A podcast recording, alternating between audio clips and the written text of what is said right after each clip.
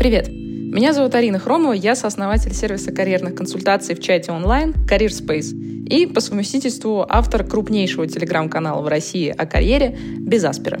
Мы собрали для вас на этой подкаст-площадке записи карьерных эфиров, которые каждый понедельник в 19 часов по Москве проводятся в том самом телеграм-канале «Без Аспера». Ссылочку в описании этого эпизода вы найдете, можете подписаться. Каждый карьерный эфир — это ответы на вопросы про работу и карьеру от наших подписчиков. Чтобы я ответила, кстати, на ваш вопрос, заполните короткую форму в описании этого эпизода, и, возможно, уже в следующем эфире вы услышите на него ответ. Кстати, если у вас есть не просто вопрос, но настоящая карьерная задача, которую вы хотите решить, например, найти работу за границей, понять, как развиваться дальше в своей профессии, как перейти в другую профессию, из чего начать, очень частый вопрос, между прочим. Да или просто вы хотите составить классное резюме или научиться писать сопроводительные письма. Приходите к нам в нашу карьерную поддержку от Career Space, мы со всеми этими вопросами и многими другими вам поможем. Кстати, целый месяц карьерной поддержки будет стоить 7990 рублей по специальному промокоду «Подкаст». А для сравнения, один час карьерного консультанта в среднем по Москве стоит от 5 до 10 тысяч рублей. А здесь с вами будет работать команда экспертов на протяжении целого месяца. В общем, все ссылочки на все вы найдете в описании эпизода. А теперь погнали к вопросам. Первый вопрос э, от Артема давайте уже после праздников или в какой период в ближайшее время рекрутеры стопанут рассмотрение кандидатуры. Интересует отдел маркетинга крупных компаниях. Но у всех по-разному, на самом деле, Артем. То есть есть компании, которые нормально работают э, и дорабатывают вплоть до 30 декабря, а иногда даже 31 продолжают работать. Я вот отлично помню свое 30 и 31 декабря прошлого года, когда мы только-только тестировали первые варианты карьерной поддержки. Я ручками сидела и 30-31 декабря практически под елочкой отвечала людям на запросы. Вот. А, чем меньше компания, чем более прозрачные там процессы, тем более люди завязаны на реальном зарабатывании денег, а не на видении, какого, создании какого-то видения того, как зарабатываются деньги. Вот чем меньше компания, тем э, дольше и лучше она работает все стартаперы, скажу вам по секрету, ненавидят э, российский рынок за количество праздников, которые есть на этом рынке, потому что работать невозможно. Ты только о чем-то договоришься, все, опять какие-то праздники. Блин, на январские все уходят на 10 дней, до этого месяц э, ни черта не делают. На майские все уходят месяц, до этого ничего не делают месяц после. Ты не понимаешь вообще, как, как в этом во всем работать, и так на протяжении года. Соответственно, чем крупнее компания, тем она больше любит праздники, и корпоративные сотрудники больших корпораций начинают надо говорить, а давайте после праздников уже где-то в начале декабря. Поэтому готовьтесь, что где-то через недельку, э, может быть, через две максимум, э, вам начнут говорить о том, что у нас тут уже типа в отпуска народ собирается, да, что давайте уж после новогодних. Вот. Ненавижу эту фразу, ненавижу людей, кто так делает, ненавижу людей, которые так хреново относятся к своей работе, в общем, э, с праздниками в России у меня отдельное отношение, вот как, как, как, у предпринимателя, как у стартапера, как у человека, вот, который реально не делает видимость зарабатывания денег, а их зарабатывает. Я ненавижу все эти праздники российские и считаю, что если бы э, мы хоть чуть-чуть меньше бы отдыхали, то мы вот реально бы создавали нормальные продукты, конкурентоспособные на международном рынке. Вот. А не писали стыдные посты э, в стиле Рогозина в Твиттере. Следующий вопрос от Олега. А, мне хотелось бы поменять индустрию, перейти к сырьевикам из IT. Какой интересный вопрос. Обычно все из IT, наоборот, из э, сырьевиков хотят войти, а тут наоборот из, э, к, к сырьевикам из IT. Текущий опыт – два года на должности руководителя направления аналитики в e-commerce. Существуют ли случаи перехода руководителя направления аналитики ритейла, e-кома или доставки, например, металлургии, с небольшим даунгрейдом в отдел рыночной аналитики или продаж? Как думаешь, насколько такое возможно? Э, нужно как можно раньше переходить в другую индустрию или лучше будет после пяти лет опыта в IT перейти не в IT? Олег. Ну, смотрите, на мой взгляд, э, вот с точки зрения перехода э, из сырья в IT, вообще, то есть из любой консервативной, не айтишной индустрии в IT, все достаточно плохо. То есть условно из какого-нибудь Сибура перейти в условный Яндекс намного сложнее, чем из условного Яндекса перейти в условный Сибур. Почему так происходит? Потому что э, когда ты работаешь в IT-компании, а ты на передовой технологии. Соответственно, все консервативные компании, которые рано или поздно приходят к тому, что эти технологии нужно у себя внедрять, они переханчивают людей, которые находятся на гребне этих технологий, то есть из классических IT-компаний. Приходят к ним, как бы предлагают больше денег и говорят, вот, давай ты будешь теперь у нас работать и внедрять все то, что для тебя было классикой вообще, а для нас будет просто вау, каким вариантом, не знаю, развития событий в нашей консервативной индустрии. Поэтому, э, на мой взгляд, сложности вообще перехода из айтишной компании в какую-то сырьевую вообще никакой нет, а, потому что все хотят э, хороших айтишников себе в компанию. А, это, ну, как бы тезис номер один.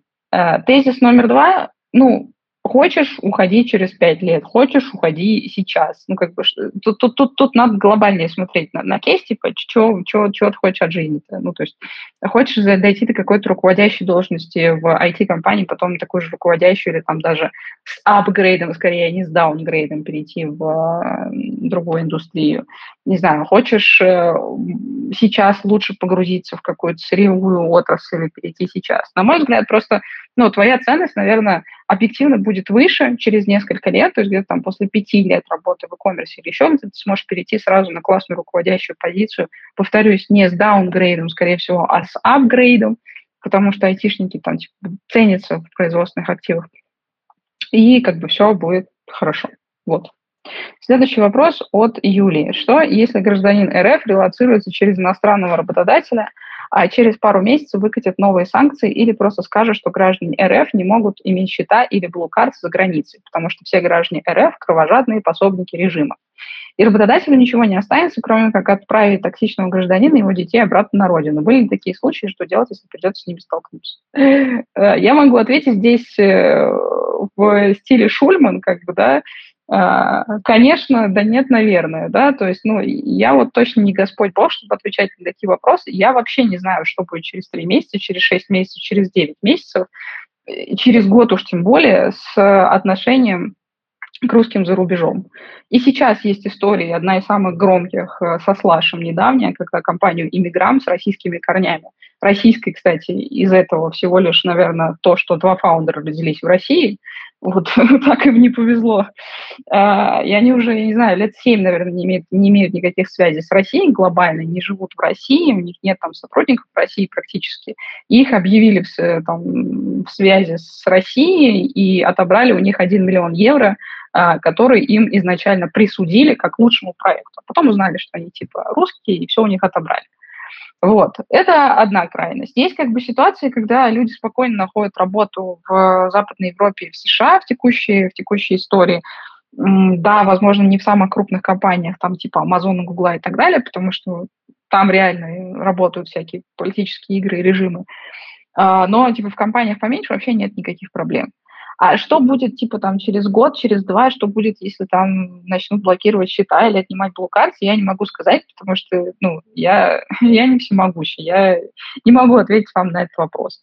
Наверное, когда мы столкнемся с такой ситуацией, надо будет ее как-то решать. Ну, отправят, да, обратно на родину, ну, может такое быть, может такого не быть ну, ни, ничего не могу вам сказать. До 2022 года вообще никто не думал, что та ситуация, которая сейчас разворачивается, в принципе, может так разворачиваться. Вот. Поэтому здесь мне, к сожалению, ничего конкретного ответить вам не могу. Может произойти все, что угодно. А следующий вопрос от Гузель. Что если гражданин РФ релацируется через иностранного работодателя, через пару месяцев выкатят новые санкции или просто скажут а, вопрос, извините, тот же самый. А, Извиняюсь, следующий вопрос от Максима. Здравствуйте, спасибо за эфир. Переслышал в основном их в записи, есть много чего интересного.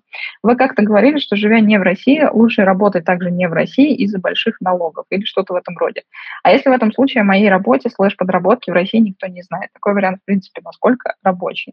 Да, давайте поясню, что я имела в виду, когда м- вам нужно платить больше налогов, когда вы живете не в России.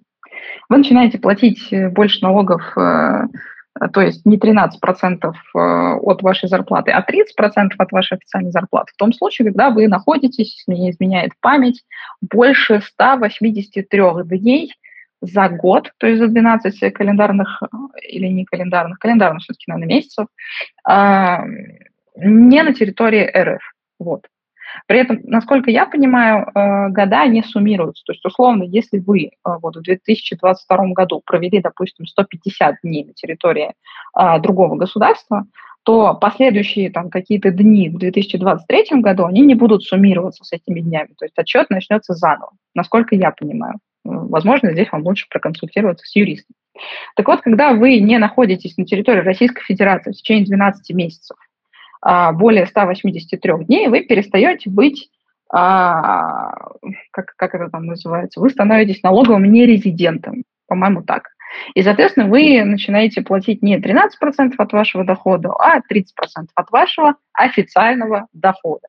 Вот, то есть получали вы свою зарплату, платили вот эти 13%, на самом деле намного больше, просто за огромное количество налогов за вас платит работодатель, поэтому все почему-то думают, что в России налоги маленькие. А абсолютный бред. А, таких налогов, которые есть в России, на все, что связано с сотрудниками и вообще там на работу бизнеса, а, и на то количество денег, которые сверху бизнес платит за своих людей, это еще поискать такую страну надо. Вот. Соответственно, вы платите не свои 13% при такой ситуации, а 30%. И вот в таком случае как бы это не очень ну, классная ситуация. Но здесь ключевой момент, да, что это официальный заработок. Вот.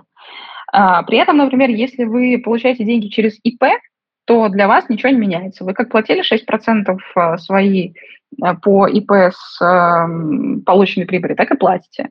Если вы подработки какие-то делаете, вам просто какие-то деньги приходят э, в черную, в серую, просто на карточку, то, но это тоже невозможно отследить. То есть, скорее всего, э, если это не официальный доход, то его никак не отследить, и, соответственно, там 30% налога с этого вас никто не попросит. Там есть другие риски, но как бы это уже отдельная история. Там, например, если вы, не знаю, много денег получаете просто на карту, в какой-то момент может там, банком заинтересоваться, потому что банки в последнее время сильно активизировались.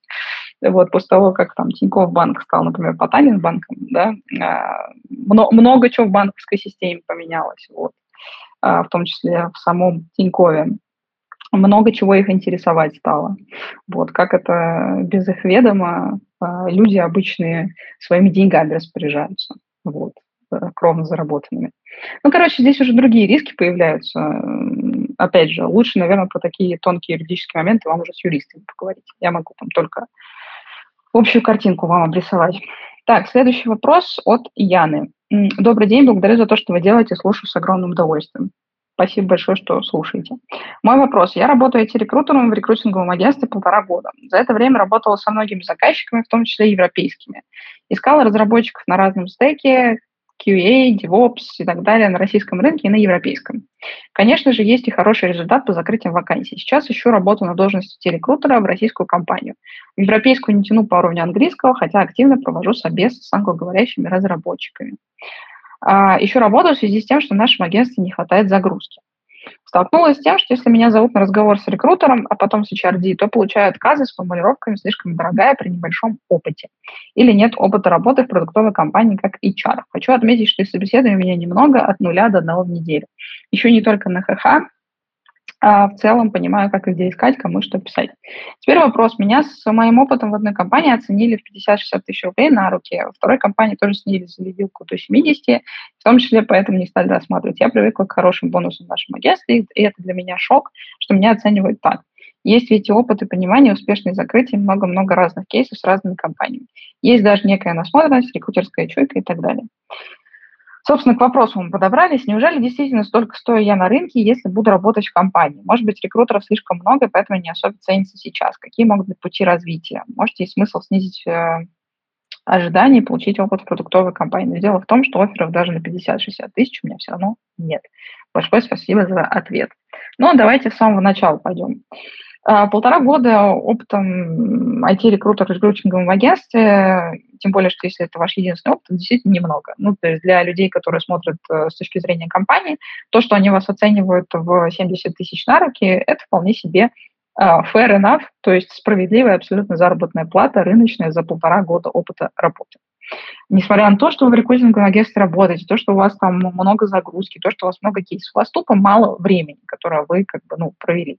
Ну, может быть, вы где-то найдете в какой-нибудь государственной компании зарплату а 80 тысяч рублей, вот, и будете э, страдать от э, других э, моментов, связанных с классическими государственными компаниями. Но глобально я считаю, что это, наверное, потолок, вот, потому что, ну, при вашем там полуторагодовом опыте работы, ну, сори, вы выглядите как джун, даже если вы там офигеть какие э, э, вакансии закрывали. Это первое. Второе. Люди, которые работают в рекрутинговых агентствах, вы сами сказали, они привыкли к хорошим бонусам. А при этом в рекрутинговых агентствах, в российских, насколько я знаю, я все-таки много общалась с рекрутерами из разных агентств, очень-очень-очень-очень маленький фикс. То есть, типа там фикс 25-30 тысяч рублей – это вполне себе норма.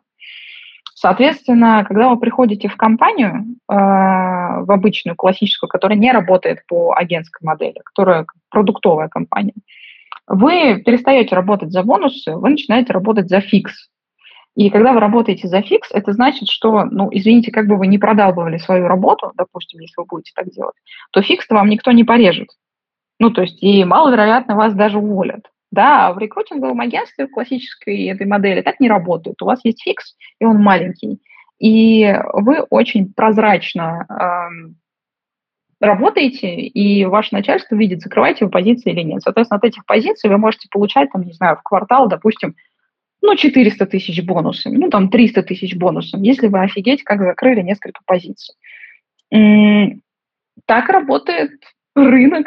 То есть вы либо работаете на бонусы и всегда работаете в рекрутинговом агентстве, в которое работает по такой системе, либо вы работаете в продуктовой компании, растете там, э, живете, скорее всего, в более спокойном режиме, а у вас есть фикс, э, за который вы работаете, у вас никто его не отберет, а при этом у вас нет каких-то огромных бонусов или у вас нет бонусов вообще.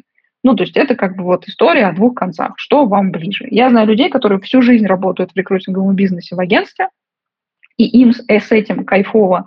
Есть люди, которые терпеть не могут агентский бизнес, и они хотят работать за фикс и спокойно выполнять свою работу. Есть разные люди, а, есть э, там, разные способы принятия решения в своем дальнейшем карьерном пути, есть разные вещи, которые разных людей по-разному драйвят. Вот, собственно, и все. Но с точки зрения там, зарплаты, про которую мы с вами проговорили, да, это, в принципе, достаточно справедливо, соответствуя тому э, количеству опыта работы, который у вас прописан в резюме.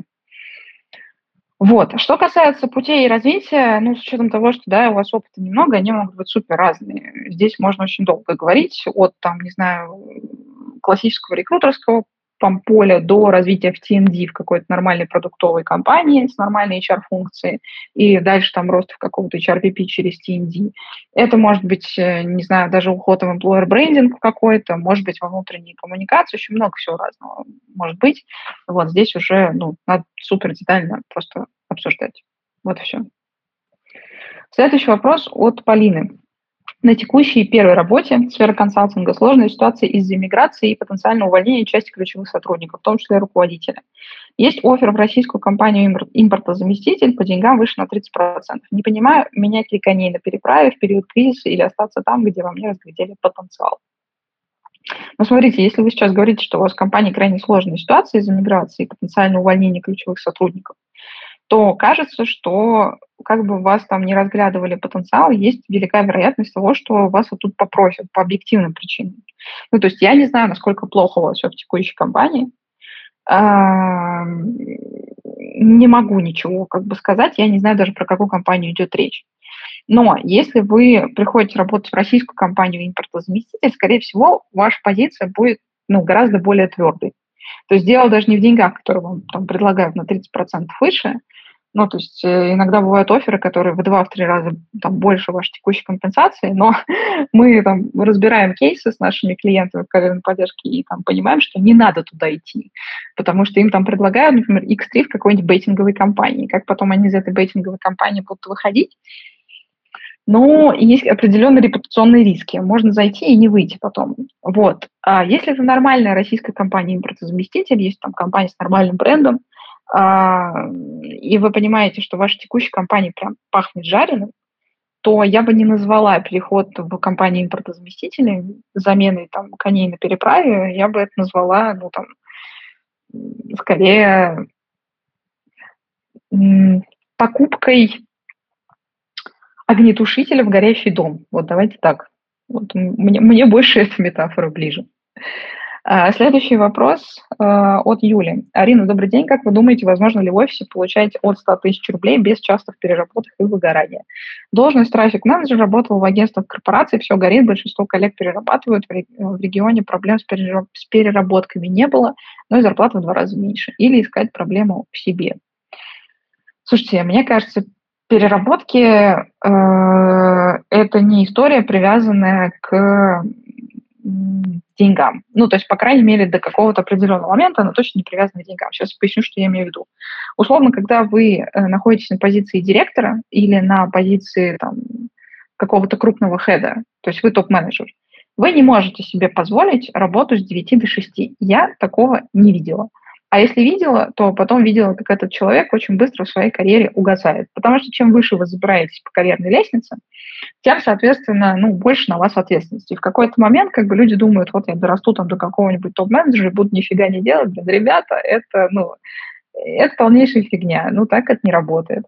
Чем дальше вы э, забираетесь, тем больше на вас ответственности, э, тем больше у вас все время горит пятая точка, и тем больше вы, скорее всего, ну, если не перерабатываете, но у вас просто там становится другая норма работы, скажем так. И справедливости ради, да, если мы посмотрим там на зарплаты даже российских топ-менеджеров, я уж не беру во внимание зарплаты международных топ-менеджеров, которые там за год зарабатывают десятки миллионов долларов, то, наверное, когда ты получаешь такие деньги, а, ну, все-таки происходит какая-то компенсация, да.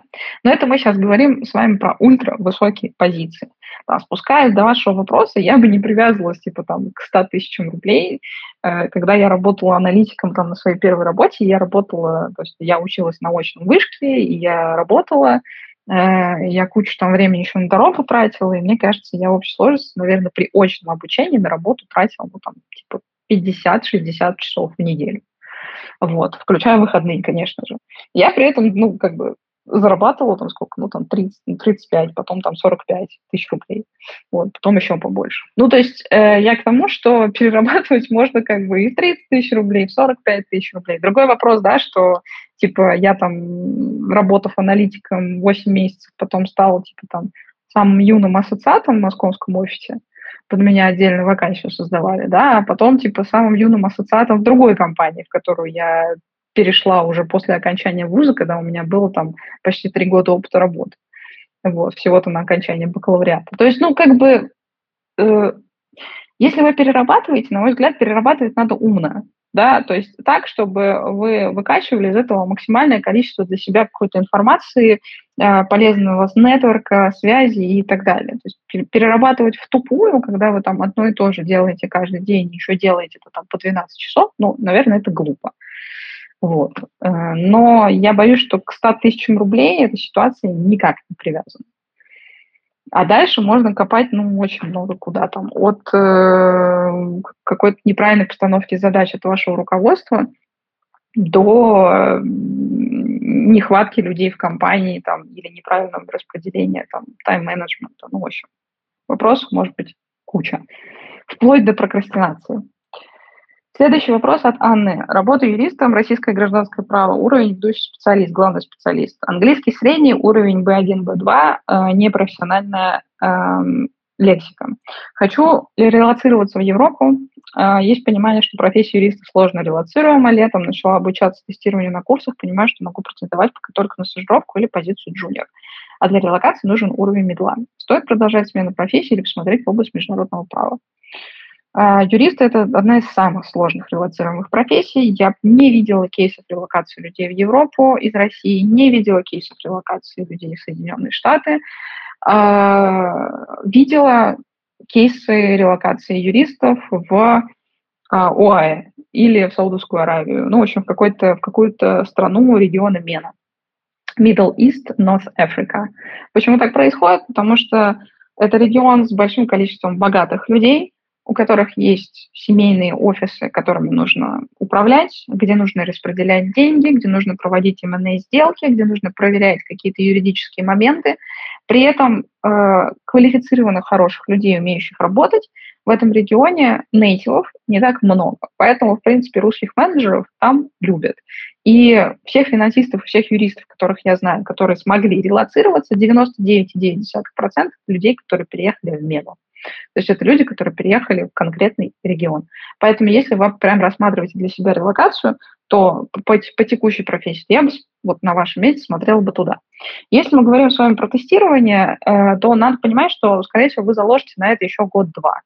То есть вы как раз-таки там, в тестировании за два года вырастете до хорошего медла и дальше вот начнете искать работу за рубежом. Потому что найти э, тестировщиком, еще, скорее всего, ручным тестировщиком, э, работу за рубежом на джуниор-позиции вы не сможете. Я об этом много раз рассказывала и объясняла, почему так происходит. Вот. Следующий вопрос от Ольги. Здравствуйте, я менеджер по внутренним коммуникациям международной компании. Компания уходит из РФ, персонал сокращают. Какие шансы найти работу по специальности в международной компании? Если уйти в российскую компанию, зайти обратно в международную позже будет ли реально? Спасибо. Ну, можно, наверное, найти сейчас работу по специальности международной компании, просто просто что международных компаний в России остается очень много, если мы говорим про РФ. Э, очень мало, точнее, прошу прощения, очень мало их остается в РФ. Очень много уходит. Вот, соответственно, вы будете искать работу на очень-очень узком рынке. Скорее всего, а, шансы найти работу будут намного выше в российской компании. А, при этом ситуация складывается таким образом, что зайдя в российскую компанию в текущий момент, заходить-то больше особо и некуда. То есть, э, знаете, как раньше, типа там, не знаю, лет пять назад менеджеры рассуждали, вот там в российскую компанию можно зайти, да, вот выйти из нее обратно в международную достаточно сложно. Да, так и было. Но понимаете, в чем ситуация? Как бы у нас огромное количество международных компаний, в принципе, ушло с рынка. То есть как бы грустно это ни звучало, а, а вот те люди, которые надеются вернуться в международные компании, мне сейчас в текущем контексте не очень понятно, на что они надеются. То есть что, что военные действия остановятся и все международные компании разом вернутся в Россию – такого не случится. Такого не случится, по крайней мере, на горизонте ближайших лет. Почему этого не случится? Потому что точно так же, как и с санкциями, точно так же, как и с ну, какими-то э, резким инструментарием, э, быстро что-то можно ввести, а откатывается это все очень-очень-очень-очень долго. Поэтому в перспективе, типа, там, например, десятка лет я не вижу каких-то огромных э, предпосылок того, что международные компании, которые ушли, э, возьмут и вернутся. Вот. Соответственно, схлопывается рынок международных компаний. Скорее всего, скорее всего, а, вы будете искать работу все-таки в российской компании.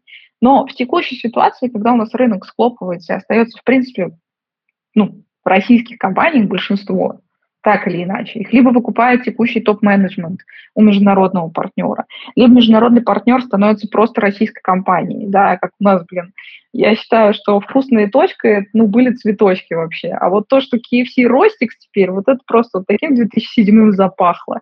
Я вот росла в Тверской области, и там, в моем маленьком городе не было там ни Ростикса, ни там KFC, ну, потом уже, да, ни Макдональдса, ничего. Вот, и я помню, я приезжала там на какие-то региональные соревнования или олимпиады, олимпиады еще что-то, там было в город Тверь, такой отвратительный абсолютно а, железнодорожный вокзал, э, грязный, ужасный. И вот ты выходишь с этого железнодорожного вокзала, и у тебя там через дорогу какой-нибудь такой грязной классической русской зимой, грязный, потому что ну, транспорт едет, э, там снег валит, его мало кто убирает, Тверь это вообще там достаточно проблемный город. Вот и я выхожу из этого железнодорожного вокзала, и вот там на таком желтом-желтом здании, как курочка такая, виднеется надпись «Ростикс». Прям вот такой ностальгии отвратительной, к сожалению, запахло. В общем, к чему я это все? Э, к тому, что, на мой взгляд, ну, и сейчас надо рассматривать как бы варианты того, что мы там, если вы остаетесь на российском рынке, вы на нем растете. И переходить вы будете, скорее всего, из одной российской компании в другую российскую компанию. Вот и все. Поэтому, скорее всего, и сейчас вы искать будете работу тоже плюс-минус в российской компании. Следующий вопрос от Ника. Скажите, пожалуйста, в каких европейских странах легче всего развиваться академическому музыканту с точки зрения преподавания игры на инструменте?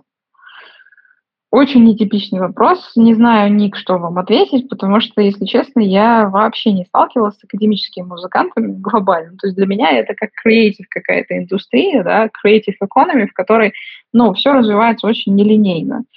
Ну, типа, если ты там офигеть какой талант, вот, не знаю, ты там работаешь какого-нибудь либо на классном лейбле, либо, либо в каком-нибудь там классном музыкальном театре, там, либо, не знаю, ты, ты, ты вообще каким-то известным музыкантом становишься.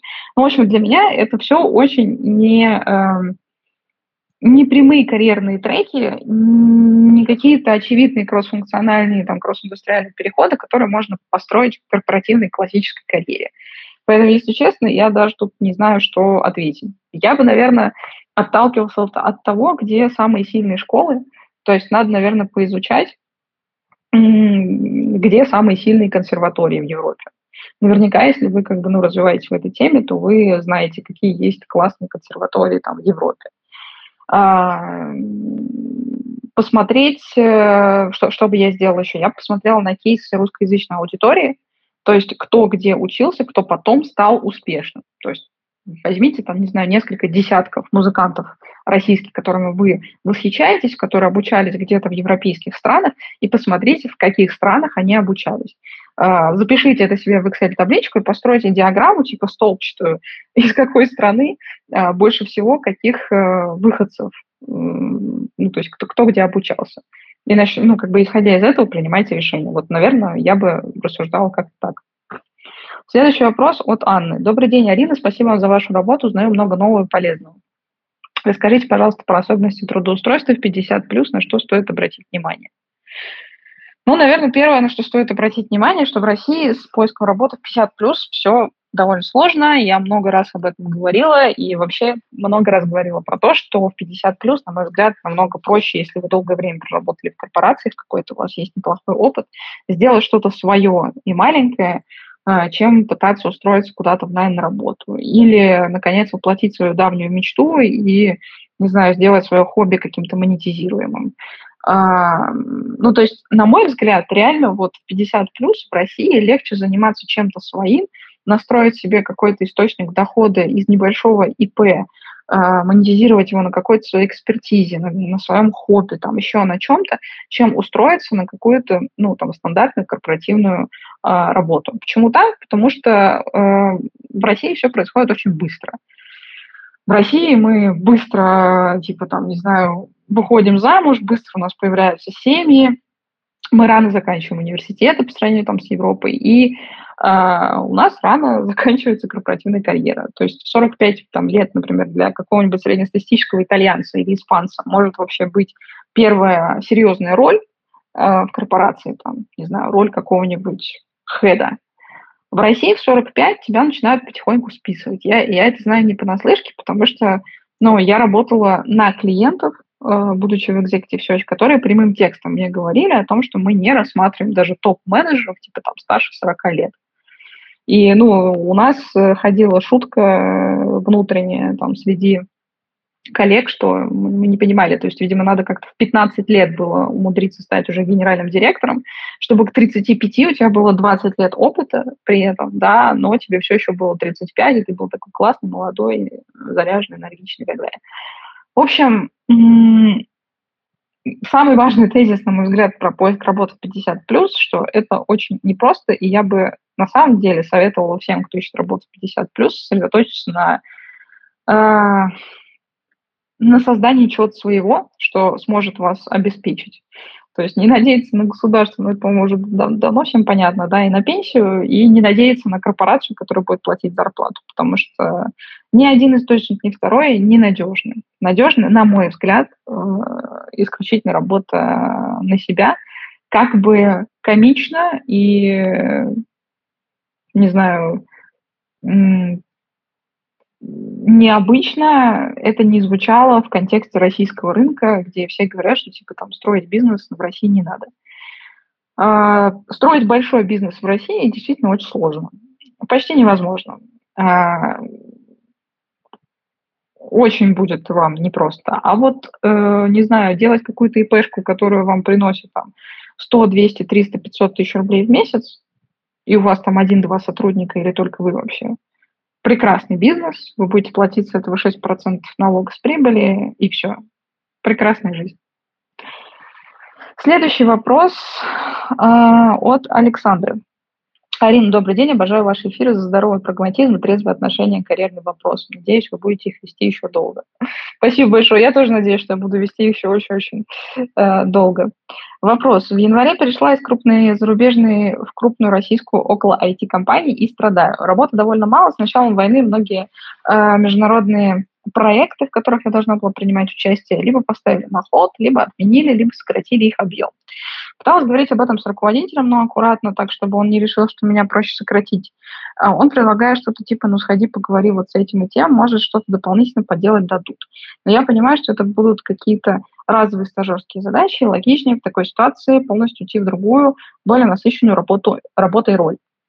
В такой ситуации мало занятости, на работе оказываюсь второй раз в жизни. Первый раз успешно перешла на другую должность, другое отдел, чему была очень рада. Но сейчас в условиях полной удаленки и на более высокой позиции это не так просто сделать, так как нет того уровня нетворка, который возможен офлайн. Что посоветуете в этой ситуации? К сожалению, у меня недостаточно информации в плане, чем именно вы занимаетесь, потому что здесь могли быть разные развилки. Ну, допустим, если бы вы были на позиции какого-нибудь продукта или там около продуктовой истории, я бы вам сказала, идите делайте пэт-проект. Ну, типа, делайте какой-нибудь маленький собственный проект в параллели с вашей основной работой. Потому что если вы нормальный продукт или хотите быть нормальным продуктом, то вам точно надо делать свой продукт. И раз у вас есть такая офигенная возможность, что у вас сейчас небольшая нагрузка в работе, то почему бы не поделать что-то свое и не протестировать какие-то гипотезы, одну, вторую, третью, четвертую. Так как я не знаю, чем вы занимаетесь, а, то не до конца понятно, чего вам тут э, советовать. А, ну, если у вас не получается поговорить с какими-то э, близлежащими проектными группами или каким-то отделом рядом, чтобы они вам набросили какой-то нагрузки, можно попробовать подумать, э, ну, как бы вообще поразмышлять на тему, все ли вам нравится ваша текущая карьера из той позиции, которую вы занимаете, и если у нее там хорошие перспективы, это я вам советую не для того, чтобы загнаться и поплакать, да, а для того, чтобы, ну, раз у вас есть такая возможность порефлексировать, возможно, это отличное время для того, чтобы научиться каким-то новым классным навыкам. Например, если ваша работа тесно связана с soft skills, и у вас не так много харда, то вот самое время, возможно, это как-то подправить. Или если у вас есть задача перейти в какую-то смежную роль, то как раз отличное время для того, чтобы подучиться каким-то доп. навыкам и в эту роль прийти. Вот. Я вот видела бы это как-то так. Добрый день. А, следующий вопрос от Полины. Добрый день. В какую сферу можно перейти без особой потери в зарплате с госслужбы? Спасибо. О, я вам сейчас э, приведу прекрасный пример. Пример называется «Сфера, в которую можно перейти без особой потери в ЗП абсолютно из любой индустрии и э, абсолютно из любой функции». Это очень древняя профессия, но это не проституция. Вот. А, хотя, ну, в каком-то смысле, в принципе, там, может быть, с учетом всеобщей нелюбви к этой профессии, вот, может быть, это даже сравнимо. Речь идет о риэлторах, но о риэлторах не простых, а о риэлторах, которые сейчас зарабатывают офигенные деньги в Дубае. В общем, история какая? А, после того, как огромное количество русскоязычной аудитории поняло, что как бы деньги девать надо куда-то, а европейские и вообще, в принципе, западные рынки э, дают заднюю, не открывают счета, не дают возможность купить недвижимость. Ну, в общем, все эти сложности, о которых вы без меня знаете. Э, все начали смотреть на восток, смотрели, см, ну, активно начали смотреть в Дубай. И в Дубае, ну, что очевидно, покупается недвижимость, покупается, не знаю, там, коммерческая, жилая недвижимость. И возникает огромное количество э, русскоязычной диаспоры, которая приезжает в Дубай на заработки, продавая русскоязычной аудитории недвижимость и зарабатывая реально просто баснословные деньги, типа там 300, 400 тысяч, 500 тысяч долларов в год. Просто, то, просто на комиссиях. Так получилось, что ну, я краем уха как бы вот погрузилась в эту историю там с недвижимостью в Дубае, так сложились обстоятельства. И я просто, ну, там, вижу и слышу этих людей, и вот у меня не всегда есть ощущение, что эти люди даже 11 классов закончили. Вот, при этом я там, понимаю, что они зарабатывают, ну, огромные деньги. В общем, если вы э, не ищете каких-то особых э, тайн э, и скрытых смыслов в профессии, Такие люди бывают, и я это не осуждаю абсолютно. А, вы хотите зарабатывать много денег, вот, и при этом а, вы не понимаете, как выйти из своей текущей профессии, в общем, езжайте в Дубай, устраивайтесь там в брокерское слэш-риэлторское агентство там, недвижимости к русскоязычным э, чувакам, вот, которых сейчас там очень много на самом деле. И через год вы уедете оттуда там, не знаю, на каком-нибудь Бугате. Отвечаю, не шутка, вообще не шутка. Вот, то, то что сейчас там происходит, абсолютно дикий рынок э, с огромным количеством русских денег. А почему туда, в принципе, приезжают русские? Потому что с русскоязычной аудиторией ну, английский плохой, русские тоже не все знают английский нормально, и, ну, как бы арабы не очень хорошо взаимодействуют с русскими в этом отношении, поэтому туда приезжает а, русскоязычная аудитория общаться с такими же русскими. В общем, вот, Полина, я не знаю, насколько вам пригодится от, ответ на ваш вопрос, вот, но мне кажется, что самый простой способ перейти из госслужбы сейчас куда бы то ни было, это уехать в Дубай работать риэлтором. Следующий вопрос от Насти. Добрый день. У каких оставшихся в РФ крупных компаний действительно классная корп-культура? Понятно, что это все мега субъективно. Интересно мнение на ваш взгляд. Ну, давайте посмотрим. А, ну, если Авито у нас не испортится после того, как их приобрели, если можно так вообще сказать, приобрели. Потому что ту оценку, за которую их купили, это даже словом приобрести, это обидеть компанию, если честно. Там их так прогнули, к сожалению, по их оценке. Но, в общем, если они не успеют испортиться, то можно сказать, что Авито. Э, это первое. Второе, ну, наверное, как было, так остается Aviasales. Пока что их никто вроде не купил, и они классные, клевые, гибкие. У них несколько э, офисов и в России, и за ее пределами. Они там отлично людей отправляют в жаркие страны, где у них эти офисы расположены. В общем, классные ребята. Третье, ну, когда-то был Тиньков, да, э, особенно если мы говорим про какие-то продуктовые команды, Сейчас, мне кажется, происходят такие, ну, там, жесткие изменения, что корпоративная культура, которая во многом держалась на личности, ну, самого Олега Тинькова, да, она, наверное, уже немножечко не та. Но пока что Тиньков все еще остается очень классной э, финтех-компанией. Много слышала прикольного разного про Альфу, опять же, не во всех отделах, но типа глобально, если сравнивать там со всем, что у нас есть в России, в Альфе достаточно классная корпоративная культура, вообще какие-то маркетинговые активности, которые они делали там год-два назад, продолжают делать, говорят о них как о неплохой компании. А, что еще, что еще из очевидного и большого? Ну, пускай будет, э, ну, Skyeng, наверное. То есть, э, опять же, несмотря на то, что им сейчас нелегко приходится на российском рынке, и там шли какие-то разговоры про продажу кому-то, по-моему, они все-таки сейчас никому еще не продались. И Skyeng – это компания, которая очень хорошо считает деньги, и поэтому, собственно, как и Тинькофф, например, поэтому туда не идут за какими-то вертолетными деньгами, да, которые вот просто падают с неба, как можно, например, пойти в какую-нибудь большую Э, государственную компанию. Но туда идут как раз-таки за классной корпоративной культурой и за классными продуктами. Вот, наверное, топ-5, вот то, что сейчас в голове всплыло, я бы, я бы назвала вот в таком порядке. Следующий вопрос от Дины. Здравствуйте, спасибо большое за эфиры.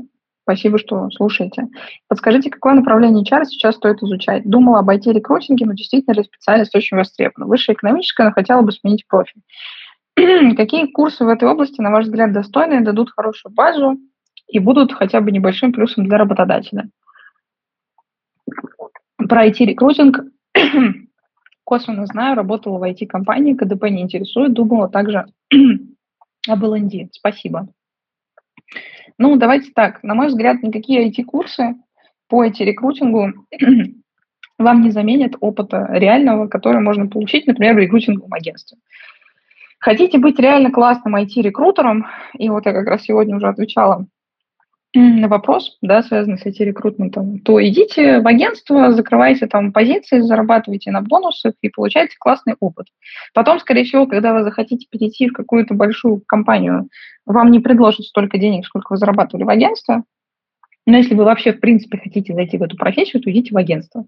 Вот хорошо, прошли вы эти курсы, они вам дали какое-то поверхностное знание, пока вы на практике это не попробуете, не позакрываете позиции, вы ничего не сделаете. никому не будет интересно. Соответственно, идете в IT-агентство, которые не очень хотят идти, потому что там всегда переработки, там всегда стресс и так далее. Получаете опыт а, на ближайший, там, не знаю, год-два, и потом спокойно выстраиваете себе карьеру в IT-рекрутменте в любой продуктовой компании. Вот и все. То есть IT-агентство, особенно хорошее IT-агентство, это прям очень крутая школа. Вот. Вы там реально научитесь закрывать э, позиции на раз-два. Следующий вопрос от Виктории. Насколько сложно для продуктового или дата-аналитика менять сферу работы? Кейс. Имею опыт работы один год в геймдеве, новую работу пока ищу там же, но допускаю, что менять сферу все-таки придется из-за очень ограниченного на данный момент рынка в России. Как лучше преподнести свой опыт потенциальным работодателям из других сфер, в какие потенциальные отрасли можно наименее безболезненно перейти? Слушайте, на мой взгляд, у вас никаких проблем не будет, потому что, во-первых, геймдев – это одна из самых вообще крутых, на мой взгляд, индустрий с точки зрения аналитики разного рода, продуктовой аналитики уж тем более, э, потому что это огромное количество пользователей, это огромное количество ну, информации, которую можно анализировать. И, ну, как вообще аналитики из геймдева достаточно высоко ценятся. Поэтому там тезис номер ноль, я не вижу для вас каких-то больших проблем для кросс-индустриального перехода. Скорее всего, в любую нормальную IT-компанию, занимающуюся B2C продуктами, вас спокойно возьмут. Это первое. А, второе. То, что рынок очень маленький в России, это не значит, что нельзя поискать эту работу в геймдеве на зарубежном рынке, потому что, ну, геймдев, очевидно, в России это какое-то тфу вообще по сравнению с тем, что есть глобального.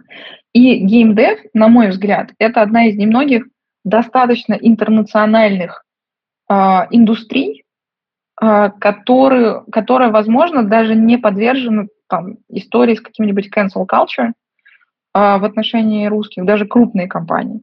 То есть я бы на вашем месте посмотрела, что можно ну, посмотреть за рубежом, несмотря на то, что у вас там один год опыта работы.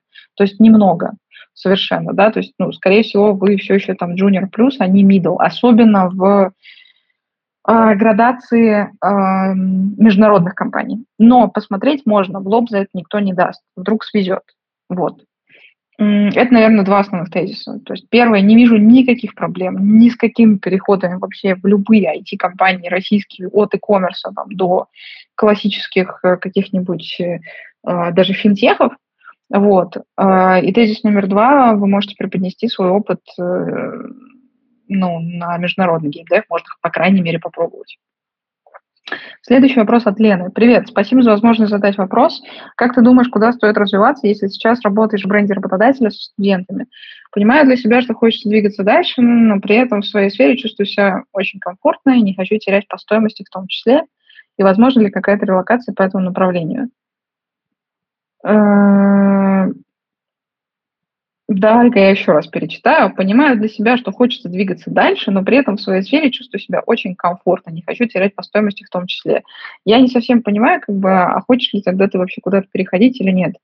Ну, то есть выглядит как, э, что ты сейчас в комфорте находишься в той позиции, на которой ты работаешь, в той там, отрасли и компании, в которой ты работаешь, и почему бы тогда просто не развиваться в бренде работодателя вертикально в этой компании.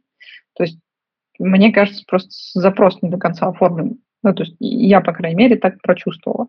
Ну и касательно релокации, ну, скорее всего, нет, потому что чем больше ты работаешь с коммуникациями разного рода, тем меньше вероятность релокации какой-нибудь куда-нибудь. Про это я то, что еще раз говорила, поэтому, ну, с большой долей вероятности нет. Ну и вообще для того, чтобы релацироваться, надо переходить в какое-то направление, где большая часть опирается на хард. Переезжать с какой-то такой софтовой истории, ну, практически unreal. А, следующий вопрос от Екатерины. Алина, здравствуйте. Ситуация, а, я опыт аналитик продаж Excel, не работаю в Smart, уходила сама. В перерыв потянула Excel, инструменты Power, этого учусь на курсе аналитика данных от Яндекс Практикум. Планирую откликаться на вакансии аналитика данных. Вопросы. Первый. Указывает ли курсы как последнее место работы? Второе. Что написать в сопроводительном о перерыве, так как кажется, он уже слишком велик для обычного. Так, ну, касательно курсов, как последнее место работы. Если перерыв действительно слишком большой, то можно и указать. Но на что бы я обратила внимание? Я бы обратила внимание на то, что вы до этого уже были аналитиком, да, немножко другим аналитиком, но это очень хорошо, и грамотно надо подсветить, что вы не делаете кардинальную смену карьеры, вы усиливаете свою основную функцию, это важно, потому что классических свитчеров не очень любят. Э, классические свитчеры – это люди, которые, ну, вот, допустим, были юристами, при этом не в IT-компании, какой-нибудь там, ну, такой кондовый государственный, да, и потом стали аналитиками данных. Они никогда не были в контексте, они никогда не работали с IT-продуктами, они никогда не работали в этом менталитете. Э, вы работали аналитиком, э, да, немножко другим аналитиком, но, скорее всего, вы взаимодействовали там с разными отделами. Скорее всего, вы понимаете, как работать плюс-минус там с IT-компаниями я бы подчеркнула очень хорошо ваш предыдущий опыт, и потом, типа там, в вот этом перерыве, который у вас есть, да, прописала бы ваши курсы, что вы там не фигней занимались последние полгода, а вот еще и учились. И это, на мой взгляд, будет выглядеть достаточно органично. Что касается сопроводительного, то в сопроводительном можно ничего не писать про количество времени, пускай они сами сходят и посмотрят в резюме. Если спросят, то вы ответите. Если не спросят, то вы не будете отвечать. Сопроводительное тоже можно таким образом составить, что э, не заострять внимание на том, что последние полгода вы не работаете.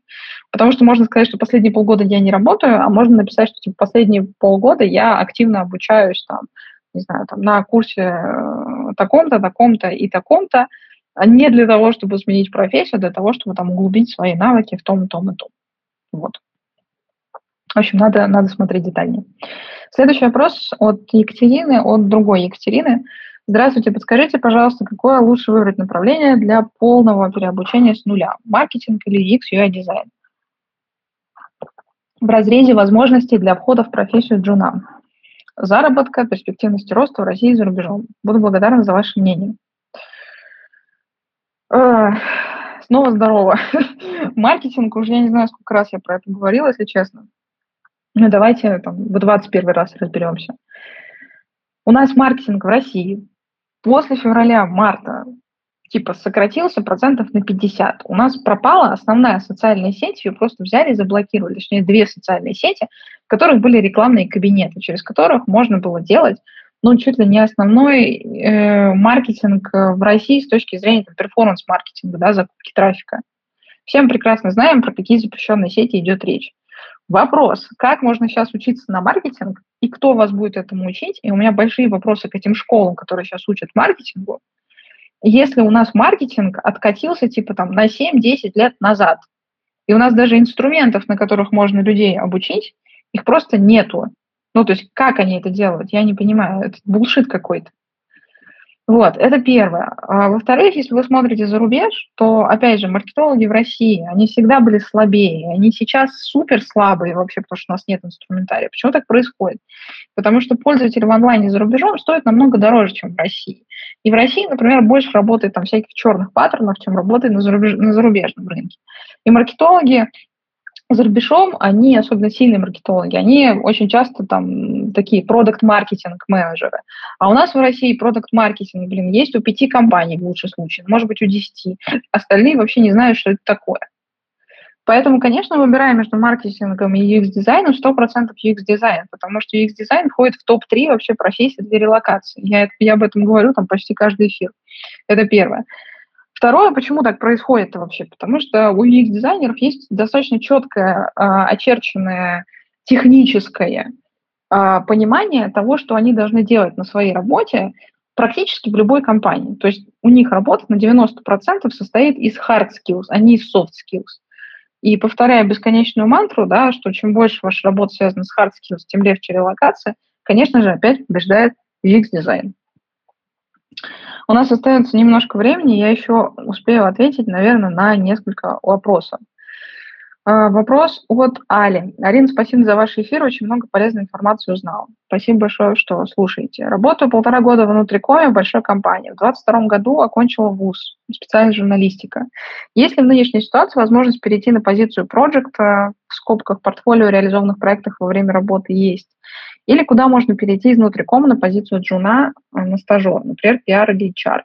Или стоит дотерпеть и дорасти до медла в компании. Компания хорошая, но кажется, что оставаться внутри коме не очень перспективно, немножко скучновато.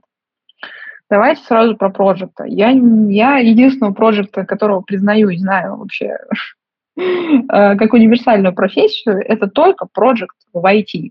Он же продукт owner, не путать с продукт менеджером. Это единственный проект, которого я признаю как general профессию. Все остальные проекты для меня абсолютно непонятные проекты. Это люди, которые выросли из какой-то другой профессии, а, в project менеджеры и просто стали менеджерами в своей функции. Был бизнес-аналитик, стал project менеджер. Но в душе он все тоже бизнес-аналитик, просто сейчас он курирует больший проект, и все. Был продюсер, не знаю, какой-нибудь, стал project менеджер, если мы говорим в эдтехе. Человек раньше занимался какими-нибудь маленькими продюсерскими проектами, а сейчас курирует типа целую группу курсов в этом эдтехе. Всех остальных project менеджеров вот таких вот непонятных, я не понимаю, я не понимаю, чем они занимаются, поэтому, когда вы мне пишете о том, что, типа, э, возможность перейти на проекта, я не понимаю, про какого проекта мы с вами говорим.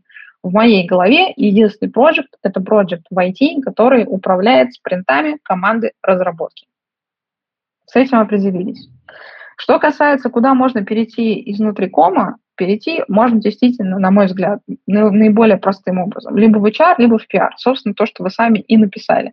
Если мы смотрим в HR, то, наверное, самое близкое к внутрикому, ну, вообще внутриком это и есть как бы HR, чаще всего он к нему и относится э, с точки зрения внутренней оргструктуры компании. Но рядом у нас еще находится там что, какой-нибудь TND. Пока вы джуниор-специалист, перейти на TND-позицию или вообще на любую позицию намного проще. Чем выше вы растете в своей профессии, тем сложнее становится кроссфункциональный далекий переход. Что еще можно посмотреть? Можно посмотреть где-нибудь там рядом, если мы уже пиар рассматриваем, классический какой-нибудь пиар и коммуникации, да, то есть работа с внешними коммуникациями очень хорошо перекладывается на кроссфункциональный переход для внутрикома. Можно посмотреть на работу с брендом работодателя, это тоже что-то на стыке пиара и HR. Чаще всего это employer brand management, э, который относится вообще к подфункции рекрутмента, но глобально это все там на стыке HR и пиара. Можно посмотреть еще вот это. На мой взгляд, что у э, пиара классического, что у внутрикома, что у employer brand management примерно одинаковые перспективы роста на российском рынке. Вот. То есть они есть, но это не самые частые позиции. С учетом там скукоживания рынка их становится меньше все-таки, потому что компаний становится меньше, в том числе международных компаний становится меньше, да, то, о чем мы сегодня уже с вами говорили. Вот, поэтому и ну, как бы вариантов вообще, в принципе, выбора компаний для роста тоже становится меньше. Вот. Так, давайте какой-нибудь последний небольшой вопрос. Вопрос от Ольги. Почему работодатели выкидывают вакансии, но не просматривают отклики? А, на самом деле они просматривают отклики, просто часто, когда вы думаете, что они их не просматривают, они их просматривают. Например, на HeadHunter есть такая функция, когда рекрутеры видят ваши отклики, их не открывая. То есть они пролистывают ленту ваших откликов, они видят ваши отклики, видят начало вашего сопроводительного, видят начало вашего резюме или все ваше резюме просто в таком скомпилированном виде и понимают, э, бегло просматривая ваш профиль, подходите вы на позицию или не подходите. И вы думаете, что они не просматривают ваше резюме, потому что они просто не кликают. Но это не значит, что они вас не просмотрели, они просто просмотрели ваш профиль, скорее всего, в э, коротком варианте. И все. И поняли, что ну, вы им не подходите, просто проскроллили вас дальше или там отправили куда-нибудь в папочку специальную свою. Это первый вариант.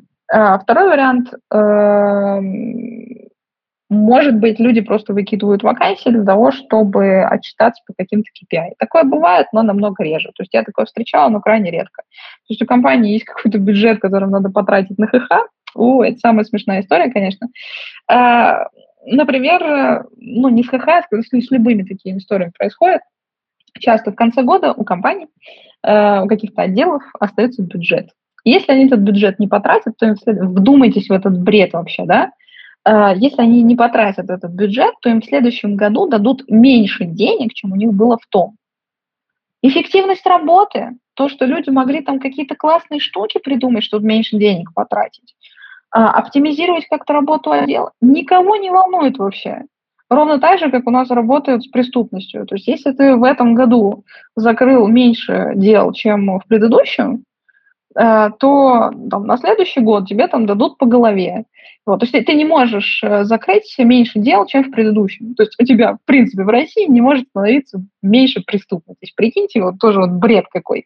И ровно так же у нас работают и в корпорациях бюджета. То есть отделам выделяют бюджет, если они их не успевают потратить, им в следующем году не дают столько же денег, как им давали в прошлом, а дают меньше. Бред просто вот, ну, слов нет, какой бред. Но это так. И поэтому в конце года особенно там типа в ноябре-декабре, компании начинают заниматься тем, что попросту сливать бюджет, тот, который у них остался, для того, чтобы э, в следующем году им дали хотя бы такой же бюджет, который у них был в прошлом, а лучше больше. Вот, на мой взгляд, две основные причины, почему работодатели выкидывают вакансии, но не просматривают отклики. В первом случае э, они их на самом деле просматривают, а во втором случае они это делают для галочки. Вот. Может быть, есть какие-то еще объективные причины, но я, честно говоря, их не вижу. Так, у нас наше время с вами подошло к концу. Спасибо вам большое, что были на этом эфире. Спасибо всем тем, кто будет слушать эту запись э, в записи. Извините за тавтологию. Вот. И хорошего вам вечера понедельника и супер классной продуктивной недели. Пока-пока.